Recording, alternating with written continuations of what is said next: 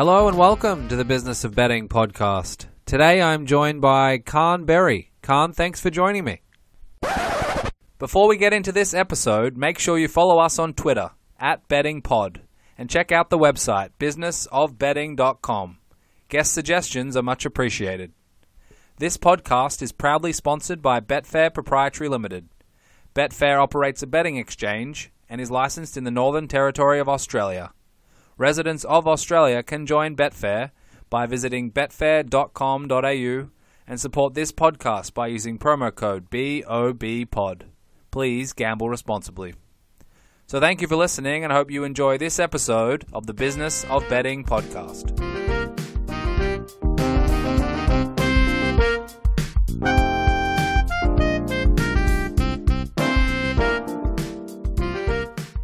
Caan take us through how you got started or involved in, in trading. Did you study finance? Did you have a background? Uh, what was your earliest exposure? Um, I don't have a sort of formal academic background um, relating towards betting or anything like that. I started out uh, my working life in McDonald's, um, then moved on to the army, and then finally on to trading. Um, so you know, very different route to usual. So, did you have a an affinity with, with betting or involved in the horse racing or the sports industries at a young age, or did it sort of evolve as you got older?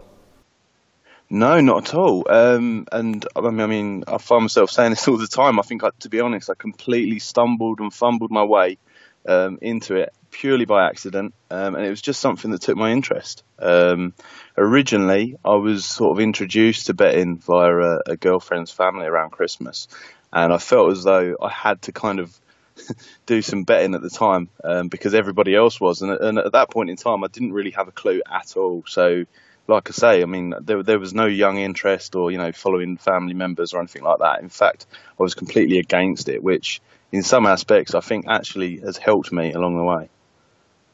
So the the first sort of exposure, were you uh, uh, what we call a mug punter, or were you losing sort of a lot of your money at that time and just doing it for entertainment? Yeah, I mean, I wasn't I wasn't losing massive amounts of money, but um, initially it was just a purely sort of recreational route in um, in the betting shop. You know, twenty quid here and there, uh, trying to read a little bit of form in the newspaper, as many people do, I think. Um, and I, and like I say, I, f- I fumbled my way in. I didn't have any kind of edge or you know advantage over the markets. I was purely just going off of what the media told me, really, more than anything, and, and following those around me, which, to be quite honest, you know, they were in the same position as well. So, going from the McDonald's days to the army, how actually did you get into trading? uh, yeah, sure. So, um, when, once I found myself in the army, um, I had plenty of time away. So, as you can imagine, uh, there's plenty of time to sort of read things, look around online, talk to other people. Um, and I started to look at, at, betting a little bit more in, in that spare time after having the exposure towards betting. Um, and I, I, stumbled. I can't remember what came first. There was there was a couple of things around about the same time. I remember reading on a forum thread um, about a piece of software which I actually use to trade now, and also around about the same time there was an advert on. T- I say an advert. It was one of these short clips done by university students, um, and there was a guy that was actually trading Betfair at the time quite successfully and you know it just I thought wow this really is possible. Um, so I wanted to pursue it more f- through that sort of route there. And how long ago was this? Was this in the early days of Betfair or was the market a little bit more mature? No slightly more mature. I think I missed uh, I missed the uh, the very easy days as I'm told by other people. Um, so I sort of arrived on the scene around about 2008 2009 um, and I mean, you know, I'm led to believe if you were there at sort of 2005, you could make money standing on your head, as one person said to me. Uh, so I missed that, which was a shame, really. So take us through a normal day in the life of a trader and what your day looks like. Um, sure. I think half the beauty of it, to be honest, Jake, is the fact that there is no set structure. And, and one of the things I really wanted to escape from having um, a traditional job was, you know, following that nine to five grind, having a boss breathing down your neck, all those kind of things. So it does vary quite a lot. Um, typically, I have to be in the office sort of by about 12 o'clock most days, depends on the time of year. horse racing is predominantly uh, my focus. Uh, from there, I'll spend the afternoon trading for a few hours at least. Maybe have a little bit of break, move on to the evening racing this time of year, um, and you know, flicking through different bits of information around that, I guess. Uh, and then there's a little bit of upkeep there with the website as well now. So that's pretty much a general day for me. Um, but I like to try and keep it flexible because, like I say, half the benefit for me was um, keeping things flexible and sort of living my life on my terms, if you like. So, is it challenging in the sense that you're constantly thinking and adapting and, and problem solving when in your normal days trading? Uh, yeah, a little. I mean, to be honest, I, I t- typically I focus on reading flow within the markets, so it is something that I have to be at the screens for. It's quite active. Um, so outside of the trading period, I'm not sort of um, sat down for hours and hours of time researching uh, different information. So it's intense. I think what I'm trying to say there, it's intense while I'm actually trading, but outside of that, um, no, there's not too much of that. So, what do you mean by reading the flow of the market? Take us through that a little bit. Sure, yeah, the, fl- the flow of bets coming in into the market, basically, um, you know, the fundamental law of sort of support and resistance, if you like, um, as activity picks up in a live show with a horse race, typically. Um, it's the same for the football, I guess, sort of 30 minutes before the start, once the team sheets are released. Um, the majority of money is actually matched within that, that live show window. So um, I'm focusing on all the money as it pours into the market reading what's happening, um, where the price is likely to move, momentum, sort of sentiment within the market, and then trading that activity. So, how do you analyze that information or those bets, or what process do you go through to interpret what's happening? Is it in your head somewhere deep down and it works, or is it is it something that you can learn or you can explain? Yeah, no, certainly. Um, so, I mean, the, the, use of software helps massively with that because obviously you have things like streaming charts, uh, traded volumes, um, you can see money as it hits the market, sort of with the instant refresh and stuff like that. I'm sure you're familiar with trading software, so that, that helps me a lot um, to read the, the, flow at that point in time. Um, outside of that, uh, there's things like TV feeds. Uh, so obviously, you know, reacting to information that's actually changing live on the screen, particularly like one that's very well known with horse racing is if you know a horse is misbehaving down at the start, is very much a, a fastest finger first type situation. So basically it's very responsive to, to those kind of things. Most people know what betting is, and they'll understand how you know the simplicity of, of placing a win bet or something like that. But how would you, in stripping it back, how would you just define what trading is and what it means to you? Sure. Um, so trading is okay. So I would describe trading as the practice of placing two opposing bets on the same outcome to obtain a profit. The profit coming from the margin between the two. Although I'd take it one step further and say uh, that trading um, successfully is when you have a specific um, edge, as it's known, or advantage over the market, over the situation, um, maybe a little bit of extra information that others don't, um, being able to read that flow, for example, and so you can continually um, beat the probability of you know of, of, the the movement within the odds to actually t- to obtain that profit. It's not a case of blindly going, "Hey, I fancy this one," or you know, like like you get in much of the uh, traditional media feeds. Oh, you know, I've read some form and this horse is in good nick, so the price is going to come in. You know, we're kind of we're not basing it on things like that. We're basing it more on things like emotional elements and reactions within the market, um, market sentiment, as I already mentioned, to ensure that you know we win more often than not because it's impossible to win every single time. Fair to say that that information you're describing is public, but it's just not easily identified. Yeah, I think so. Yeah, it's not easily identified. Um, it does take a little bit of, of practice, I guess. It's like anything, a little bit of experience as well. Um, and I think a lot of the time, to be honest with you, Jake, one, people haven't got the patience for it um, or the discipline to maintain that. Um, or two, they are looking in the wrong direction altogether, which is something that I've said about in many different places. Um, and I think, like, you know, the traditional media feeds, it's understandable how they approach the markets, but I think a lot of the time they have people looking in the wrong direction. So, do you ever not trade out or have two sides of the same bet? Uh, no, I do. I do trade out. Yeah, I, I continually trade out. That's that's my approach. I'm quite risk averse compared to to how some other people trade because there's you know it's like like betting there's many different ways to, to skin a cat there's many different ways to trade a market but i always trade out yeah So you mentioned a little bit before about the discipline required. How do you maintain that discipline? Because I'm guessing it's you in front of a number of screens, potentially by yourself, um, trading at you know, long periods of time. How do you maintain that? Yeah, that's that's the hardest part.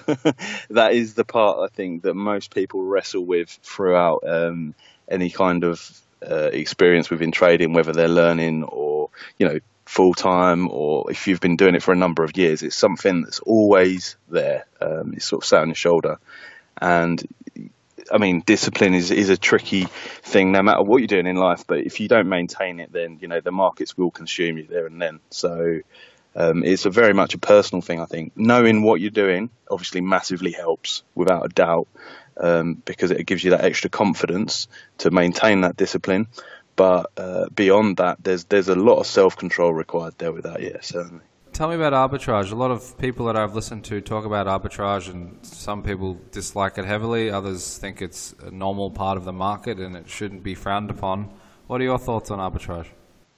Well, yeah, it's just. I, I would I would go with the second point you made there. It's uh, it's just a part of life. I mean, it doesn't matter whether you're betting or not. People are uh, there's arbitrage going on everywhere, 24/7, 365. Um, it's part of what ma- makes the markets efficient. Um, you can't really avoid it. I know the betting industry has like you know a lot of the uh, a lot of the bookmakers and stuff have a very dim view of it, um, but that's just the way things are. It's going to happen. Um, and and I wouldn't deter anyone from doing it either because at the end of the day, it's just it's extra money, you know. So, can you jump on your soapbox and explain to, to the listeners exactly why you think it's a good thing to have arbitrage in the marketplace and getting towards more efficient pricing? Um, well, I say good. I mean, it's just something that is there. It's something that's going to happen. I mean, you ca- you can't really avoid um, people t- taking va- it's taking value at the end of the day. That's all it is. Um, and I think a lot of the people that complain about things like that are maybe bookmakers that are providing prices. And the answer is, you know, you just need to have a more efficient price if that's a problem for you. If your prices were efficient, then you, you wouldn't be experiencing that. So um, it's just, just uh, more a case of look, hey, I just think everybody should take what they can from the market at the end of the day, um, and, and look after number one because at the end of the day, that's what- that's what you need to do. Yeah, I'm curious as to how, if at all, you need bookmakers or utilize them in terms of your day to day. Are they something that's a valuable tool just for market intelligence, or are they No, yeah, used no, to bet with? Sure, no. So, so with I don't, I don't use bookmakers. Um, I think, to be honest, any bookmaker I've ever tried any anything with, really, I've been either restricted, limited, or um, or banned there and then. Um, some in sort of less than 24 hours. So that's not really an option. In terms of information, um, obviously their live televised feeds are quite useful. Outside of that, uh, bookmakers' prices are obviously trailing exchange prices, so there's not really any, any additional information there for me to be had. Maybe the odd situation, um, sort of extreme events or course bookmakers sometimes responding uh, to very large bets and stuff like that. There's just as a little topper on top of you know. Uh, some previous indicators or opinion that I may already have within the market. That's kind of nice to have, but they're not an essential tool for me to use now. Is that commonplace for traders who are, you know, betting both sides of a bet and often getting a, a pretty good price if they're going to take a small margin out of that race or that bet? Is it normal for them to be shut down and restricted pretty quickly as opposed to the the semi-professional sports bettor, let's say? You mean in terms of with with a bookmaker? Yeah. Um, yeah. To be honest, I mean, my personal view is uh, I, I don't see any other way around it. I mean, if somebody's taking value, you're going to get closed. That's just that's the. I mean, in 2018 now, uh, that's how the world works. I don't think there's bookmakers that sort of take opinion and take big positions, and if they do, they're probably not the best bookmakers. Um, because well, the, the exchanges rule. uh, wisdom of the crowd is there, and you can't really argue with it. So, I think that those days where bookmakers took big bets and sort of played the punt are, are, are gone. To be quite honest, whether they admit that or not at this point, I think that's gone. What are your options then? You've obviously got Betfair. Everyone's aware of Betfair, and it's been around for a fair bit of time now. But what other options are there in terms of being a trader and, and going onto exchanges to, to get enough volume down over time, enough you know trades to be able Sure. to survive? Sure, yeah. Um, I mean, survival's not really a problem because of the amount of money that passes through the markets, but uh, Betfair is obviously the main port of call, not necessarily because of commission or anything like that, um, and there's the premium charge to contend with as well, but they have the lion's share of liquidity, they have the most money that passes through them, so Betfair is obviously the number one choice. Beyond that, you've got uh, a few other exchanges, you've got uh, BetDAQ, um, Smarkets possibly. I don't really use them, and there's Matchbook as well, but their commission structure is different. So I think primarily for traders of, of my kind at least, because like I say, there's so many different, so it's such a broad topic. Um, it's Betfair or BetDAQ. And is the holy grail just having high volume and liquidity in the markets to be able to have confidence that you are going to be able to bet on both sides? Um, well, yeah, I mean, you, can't you can't trade without liquidity because you're just uh, exposing yourself to unnecessary risk. Um, the less liquidity is, um, the, the, more you sort of uh, reduce your edge, if you like. A lot of the time, it depends what you're doing, though. Like I say, there's different ways to skin a cat. Some people prefer to operate in lower liquidity markets where there's larger spreads within the book. Um, and they can sort of take chunks out of the market like that. Although I would suggest that's probably not very high stakes at all, which again limits it. So a lot of the time you find traders such as myself prefer high liquidity horse racing, stuff like that, close to the start, within those live shows that I previously mentioned on an exchange where there's a good amount of liquidity like Betfair. Does that mean you're focusing largely on sort of you know Saturdays for racing and things like that? Uh, yeah, Saturdays are usually quite good for turnover. Saturdays are, uh, are the best, obviously, with the um, additional TV coverage as well. Um, although the day to day stuff, there's uh, there's plenty to, to, choose from there, and there's still plenty of liquidity to, to, turn over. You might want to avoid some of the races, sort of like either end of the card. Sometimes, typically, maybe Friday night at Dundalk in Ireland, it's, it's typically very unliquid and not very good. Um, and it's it's a case of you don't want to chase away your edge, trying to exit a position, and when there's a lack of liquidity, that's typically what the problem is if you're on too large a stake. So within a market, are you do you have a preference, uh, you know, to trade someone who's a favourite or second favourite as opposed to a 10 or 15 to 1 chance? Uh, yeah, I mean, I, I, tend to operate around about sort of um, 3 to 1 to 8 to 1 mark. Um, so that's kind of like that middle ground. That's where I prefer. And as long as there's liquidity there, then I'll, I'll be interested in that. Favourites aren't really something I focus on. Um, I prefer to try and focus where the opportunity is rather than pinning it to something like, you know, a favourite or a horse that is 4 to 1, for example, because just because a horse is four to one or a favourite doesn't necessarily mean that there's um, opportunity there. So I'll, I'll, kind of go where there's. Um, I, a lot of the time, I think it's important for traders to remember at the end of the day, what you're trading is money within the market, but behind that money is people. So one of the things that I typically focus on is sort of kind of like human emotion and fear and the unknowns within the market. So I'll focus where the opportunity is, is what I'm trying to say there. Um, and but at the same time, it has to have that added um, liquidity and, and, opportunity to get bets through the market with a limited amount of risk. Can you sort of tell where the opportunity is going to sit? Uh, looking at a market maybe 20 minutes out and thinking, okay, I can see here that this six to one or eight to one chance is where I'm going to focus, or is it sort of evolve as you get from 20 minutes out to, to two minutes out, let's say? Yeah, a lot of the time there's uh, it's it's easy enough to anticipate the areas there's likely to be something, but then um, the follow up to that is as it happens, um, and is you know the things like the order flow within the market. So typically there's certain situations which react more than others, um, and a lot of the time that's understanding the different limitations and characteristics of the actual situation. So if I, going back to what I was saying previously earlier, um, a lot of the time within horse racing, for example people uh, have developed this kind of way of thinking that they need to focus on the horse's form or how it's behaved previously. And that's not something that I would focus on. I'd be focusing more on a case of, you know, is it a handicap race or a potentially a maiden race where there's very little information about the horses and how is the market going to respond to that? And then once the liquidity arrives and the market starts to develop, I can, you know, I can develop a more accurate opinion of what's actually happening there and then. So if I told you you had to only trade favourites under two dollars fifty for the next three weeks, how would your approach change, if at all, or are they just a uh, a commodity within the market and you'll approach it exactly the same way? Uh, I think the answer to that would be I would probably just trade less. Um, I would I would still certainly do it, but I would just have to refine my approach more. Um, and be a little bit more selective, uh, I guess, because it's obviously concentrated to that small area within the market. Um, but yeah, I think a lot of the time people suffer from overtrading as well. Um, and it's probably the same within gambling and overbetting. Um, so it's important to pick out, you know, those low, low hanging fruit, if you like, as I like to call it. Um, the opportunities that are easier, and then I mean, it costs you nothing to sit back and, and watch. So I think I'd do that a lot more.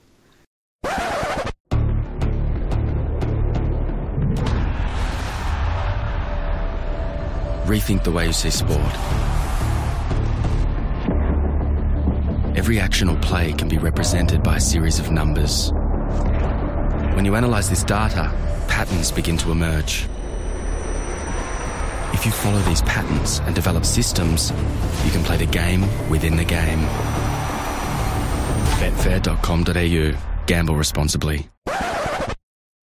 So I'm curious about what type of sort of pre-trading work that you need to do. Uh, it doesn't sound like a typical sports or, or, horse racing bettor would spend hours poring over the race form. What type of analysis or preparation work are, is required for a, a, trader like yourself? Sure. Um, a lot of, there's a lot of experience from, from what I've done over time, which obviously is a massive bonus. But I would be looking more at things like, uh, you know, do horses play up going into the starting stalls? Uh, if they do, which horse is that? So I can keep an eye on that as that situation develops when they are loading the horses, because there'll be a snap opportunity there and then. And obviously, you know, fastest finger first, that's the person that gets all the money. So um, I want to be that person, basically. So I'll be looking at characteristics like that rather than, um, as we said, her horse's form. Um, things potentially like uh, some trainers are renowned for having huge gambles, and so if I mean I don't know if you're aware of Barney Curley in the past. Uh, markets used to respond and be really quite wild if people thought money was going down on a Barney Curley horse, and so I would be kind of looking and researching for that kind of information rather than horse's form. You know, is there a Barney Curley horse in this race? Because if there is, I'm really interested on, on what's going to happen within the market because it's going to affect the whole market depending on what happens. Yeah, a friend of mine mentioned Mr. Curley this week actually, and I was I was looking into it the other day. It's it's, uh, it's a good yeah. point. So, do you have to keep all that information yourself? I'm I'm guessing no race books in the world are going to have that type of information, which is probably a good thing for you. How do you how do you keep all that um, within your own database? Sure, yeah, I definitely um, I keep track of stuff like that. Uh, and there's another thing that I focus on sometimes is how horses start at the beginning of the race. So um, there's various trackers online. I don't know if you've used any yourself, but um, there's different email services which are free. Uh, I think At the Races has one as well. There's GG.com and a couple like that. But basically, you put in the horse's name and they email you the day before to say it's running. So you can add a note to that as well. So I use a couple of those. Okay, well, that makes sense. I guess you're probably a good person to ask. A lot of people get into trading or betting because they, they love horse racing or greyhounds or even sports. They're mad sports fans. So they think they can win long term. You sound like you're not on that end of the scale. Take us through your thoughts on whether you need to have a passion for the the actual sport itself. Yeah, I think uh, it's a tricky one because I mean, no matter what you do in life, you need to have a passion, right? If you, if you don't have a passion, you're not going to see it through. Um, if you find something dull and boring, you're not gonna you're not gonna go the long term. Which learning to trade is rarely a short term uh, thing to do. So you, you need to have the passion to last in that sense. But in terms of being being a fanatic, I often say I think that's the worst possible thing that could happen. I mean, we've got the the World Cup starting just now, um, and you see some of the comments on social media. Obviously, people are excited. And in terms of betting and trading and making informed decisions, that is just like an absolute no no as far as I'm concerned. I think having uh, the kind of background that I have coming into it, not being a fanatic, you know, following certain horses or you know being interested in certain teams, is a huge benefit to me because I'm allowed to I'm allowed myself to kind of make a colder uh, decision on what I think is actually happening, rather than there being any kind of uh, driving passion which is um, changing my behaviour. Yeah, no, that makes sense. That makes sense. I wanted to ask about the World Cup.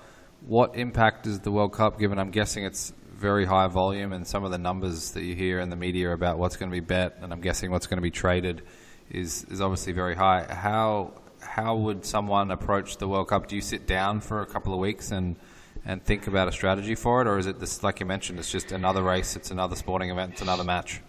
Yeah, well, the World Cup's massive, and to be honest with you, Jake, I don't really um, do, do anything with football, so um, it's not really one for me. It's definitely interesting just to watch from a from a recreational point of view, but I, I won't be trading the World Cup, so um, that's not something I'll sit down. I would assume people that are trading the World Cup will do stuff like that. Um, but it's it's more interesting in the sense of it's going to take money away from other sports. Funny enough, so in terms of horse racing, there'll actually be less money while the World Cup's on turned over in various events. So I'll be kind of covering up in those areas and, and trying to limit the amount of risk that I potentially take in horse racing markets while the World Cup's on. So take us through how the industry, the trading industry, has sort of evolved. It sounds like you missed the early days where it might have been relatively easy to turn a profit, but from I guess the the times when you began, and obviously bookmaking itself's gone through a bit of a an evolution with regards to risk management. How has the trading industry evolved from your perspective uh, over that time? Sure. Um, I mean, obviously, bookmaking has changed a hell of a lot, and I think there's probably still a lot more to change as yet. Um, the horse racing is obviously my main focus, and I think that that hasn't actually changed that much over the years, really. Um, the way it's viewed, anyway, at least.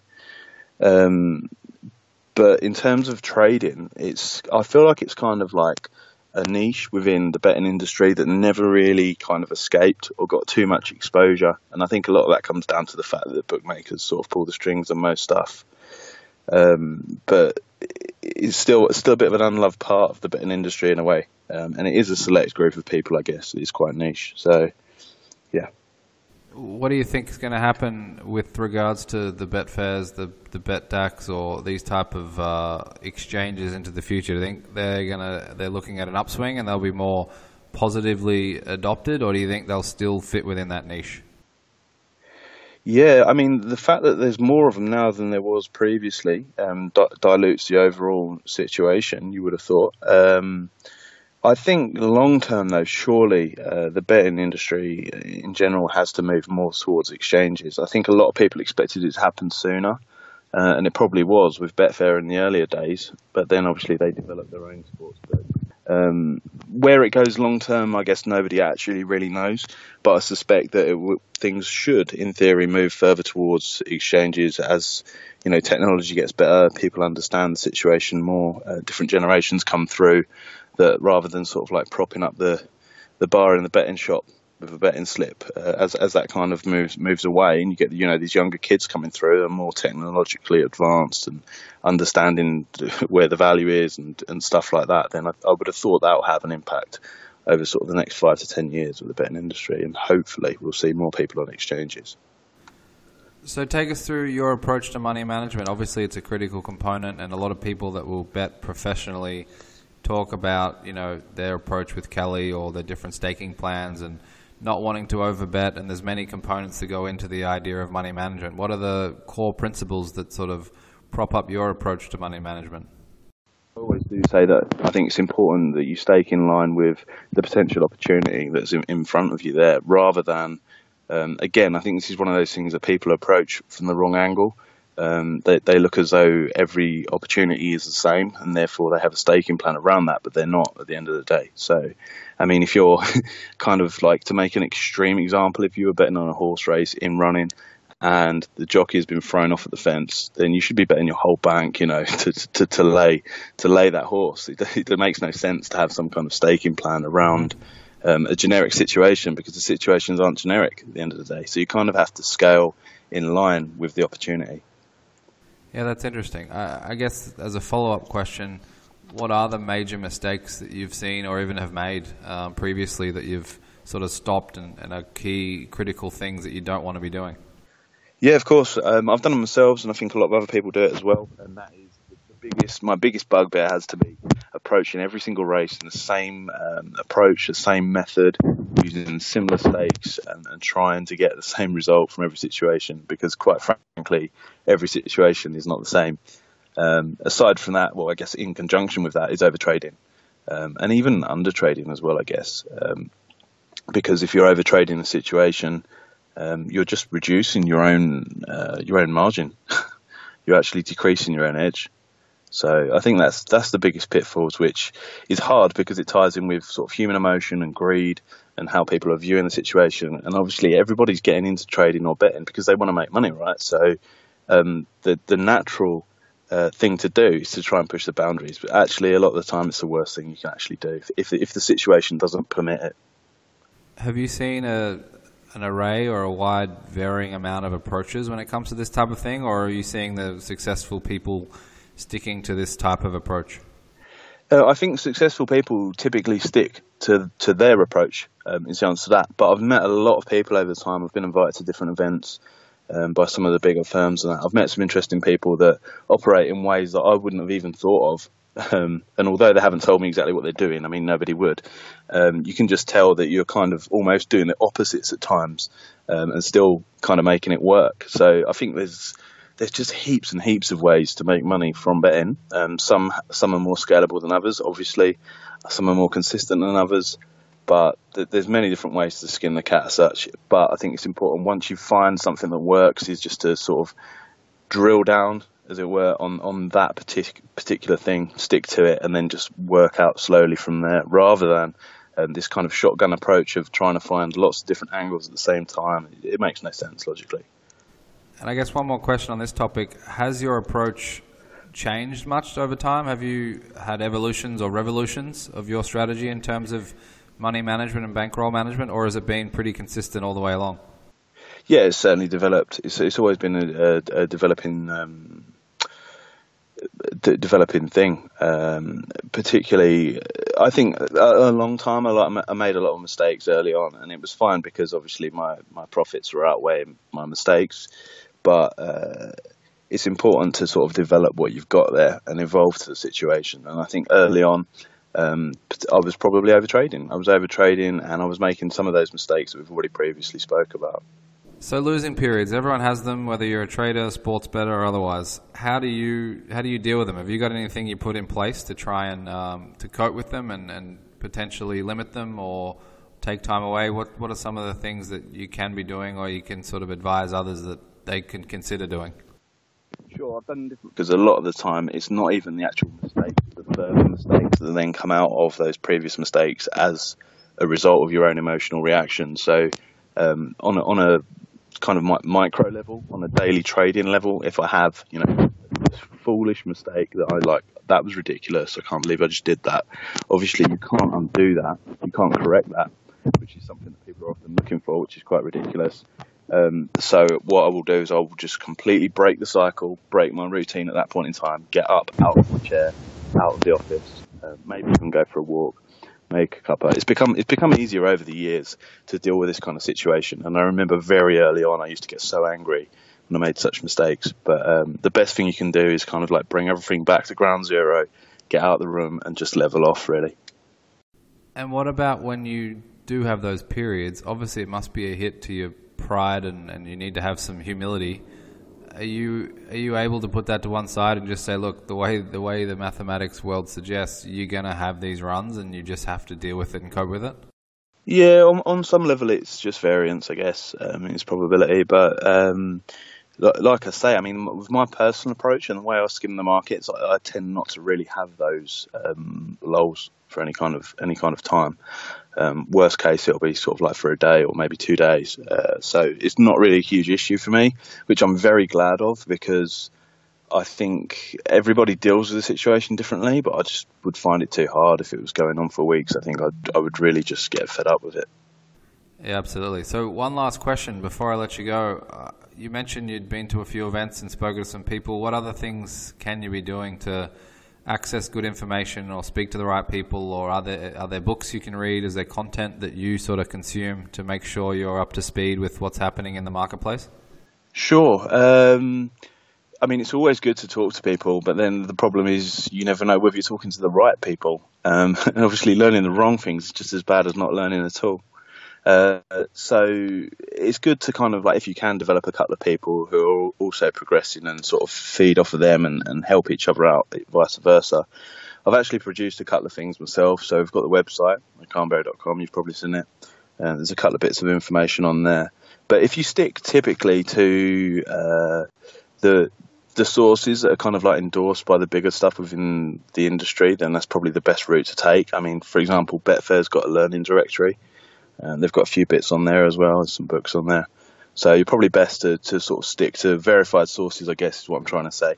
Because if you kind of go over to Twitter and look at the million and one Twitter tipsters or, you know, the, the 200 Betfair traders on Twitter, then chances are, you know, obviously some of them are making money and some of them are doing very well. Um, and that's great. But a lot of the time you're going to go round in circles, um, not knowing the wood from the trees.